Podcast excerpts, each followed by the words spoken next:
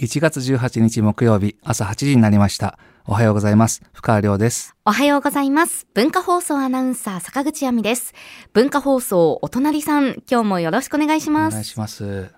あ今もね、あの、時々ね、はい耳鼻科に通院してるんですよ。で、やっぱりね、ちょっとね、通院って気が重い部分もあるんだけど、うんでもだんだんね、なんか通院が楽しくなってきて、あ、そうですか。あの、耳鼻科ズハイみたいなね。これね小学生の時もあって、はい。あのー電車ね、乗ってに二駅ぐらいのところにね、耳鼻科行くの最初ね、じ先生も怖いし、うんなんかいろいろ鼻の中に綿棒を詰められたりとか、嫌なんだけど、だんだんね、なんか通うのが楽しくなってきて、うん小2で最初の耳鼻科ズハイをね、早くないですか？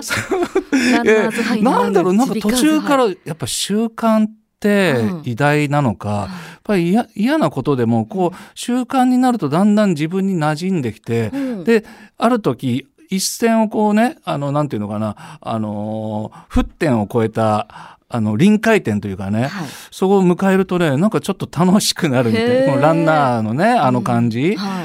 私陸上部ですけどランナーズハイは一度も経験してないんですけど耳鼻科ズハイの方が多いっていう。でねこの前もその電車で行く時もあったり車で行く時もあるのでこの前はあの車で行ってで建物の中の耳鼻科なんだけどその建物の駐車場があってで割と診察だったり待ち時間で割と時間が膨らむこともあればスムーズに診察できて処置も割とすぐでみたいな終わって出ようとしたら駐車料金がね250円だったの。であの事前生産みたいなさ入りそこの出入り口のところにああいう生産機があって、あ250円かああの早く終わったししかもね割と良心的な値段だなといや、思って。東京都内で？ええ。ですよね。相当良心的な方じゃないですか？ね、であのメリメリしてね。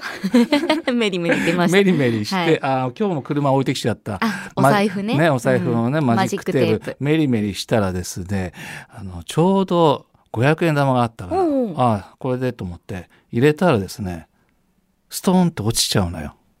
あれ？うん。でもまた入れたらストーンと落ちちゃうの。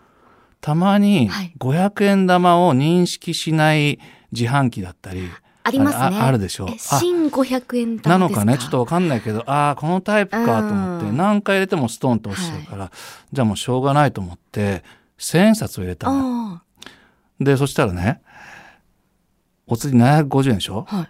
ストーンストーンストーンって落ちたのよ。はい。その中にさ、500円玉入ってんのよ。あれ？あ500円玉をあんなに拒否しておいたあなたがはい。500円玉を出してくるっていうのは これまあ以前もこういう経験があって、もういい加減これ言わないとダメだと。はい。あなたは甘えてますよと。何年のね、なんか新500円玉が認識しないとか、なんかそういう、はいなんかあるありまっていうのはね。なんか小耳には挟んでんだけど、あなたはそれをうん決めつけてると。うん自分はできないと決めつけてるだけで。うんだって現に、これは拒否しますってことは、少なくとも認識してるわけじゃないですか。そうですね。うん確かに。認識してると。うんそこで諦めず決めつけないでちゃんとこれもいけるんだと思えばうんきっときっと受け入れられるからって気持ちの問題うんこうねっていうことですかね。背中をさすりながらね 私がこう話しかけて。はい。でそしたらね、うん。認識して。る嘘でしょ？いや話せばわかるんですよやっぱり。うん、だから今後ジュースの自販機だったり、そういう自販機で500円玉認識しないやつはねそこで諦めずにはい。話してうん。さすって話せばねわかるんだよ。いやでも、まあ、生産機だったらまだね背中さすれますよ。自販機大変ですよ後ろ側回り込んで。いやいやまあまあ後ろじゃなくてもね、横でもいいですか？やっぱり触れてあげて、うんはい。直にそのなんていうのフィジカルなコミュニケーショうんうんうん。ンちゃんとこうただ話すでもこう膝にポンと手を置かれてね、はい。こうさすりながらとかさ、うんうん。そういう風にされるとこう心が柔らかくなったりするから、はい。うん。やっぱりそういうねい何度も吐き出されても、はい。そこで諦めずにうん。話して説得すれば、はい。あの向こうも、あの柔軟にね対応してくれるっていう。まあ、ちょっとええ。機嫌が悪かったのかそうそうへもしれないですね。そを曲げてる可能性あるし、うんうん。あとやっぱりね自分はできないとはい。決めつけちゃってるっていう、ああ、うん。うんうんうんそうそういうケースもあるから、うんでもやっぱり世の中にはさそういうあのー500円玉をね、はい。拒否してんのに、お連れで出してくるケースっていうのは多分私以外にも、はい。多分経験している人は少なくないと思うんでねこの現象っていうのはね私ね高校時代のね、あのー思い出とね、はい。ちょっと重なるところがあってというのもね割と、あのー校則が厳しい。ああ、おっしゃってましたよね。私は通ってた頃だから、もうな30年もう30年前になっちゃうのか。あさんええー いやいや、まあ、私今何歳30何歳だったっけ？40 ?49 そうですもう30年以上前だ はい。そうだ。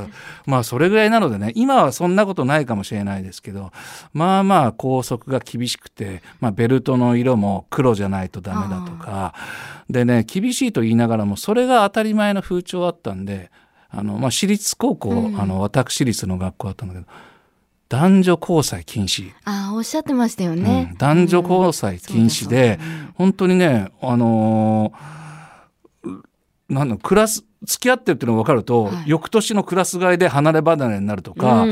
13クラスあるから、うん。修学旅行も、もうこういうあのそれ付き合ってるとテンション上がっちゃって、はい。収集つかなくなっちゃうから A 班と B 班で全然違うコースになるように分けられちゃうとか。うん。か結構ねその単なる文言だけじゃなくて、うん。本当にその露骨に交際がバレると、うん。ちょっとややこしいになっちゃうみたいな、うん。そういう学校だったんだけど、ただ先生と生徒が結婚してんのよ。それいいの？なんで？それ自体はね、うん。それ自体は悪いことじゃないよ、はい。だけど生徒たちには散々男女交際禁止って言っておきながら、うん。先生手つけてんじゃないいや、本当ですよね。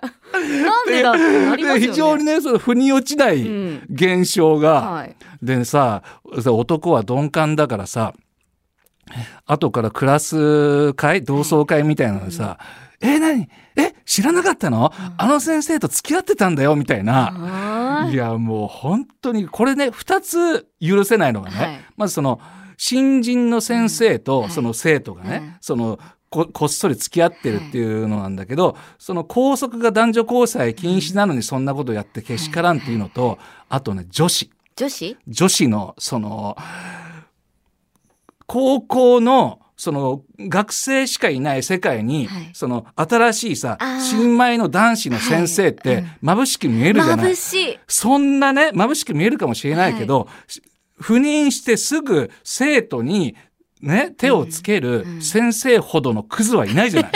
いや、まあねでも、わかるな、その気持ち。うちの学校も、うん。先生と生徒はなかったんですけど、うん。教育実習の先生っていうのが、うん、そあの、来るんですよね、毎年。うんうんそしたら、眩しいでしょ？そう、眩しいし、みんな大体好きになって、うん2週間ぐらいで帰っていくんですけど、うんその最終日みんな手紙書いてました。うでしょ？うんあいつほどクズはいないからね。でもクズほどね流れ星のように眩しく見えんだよね。そうなんですよ。燃えてるようにねそうそうそう。でも男からするともうイライラするんだよね。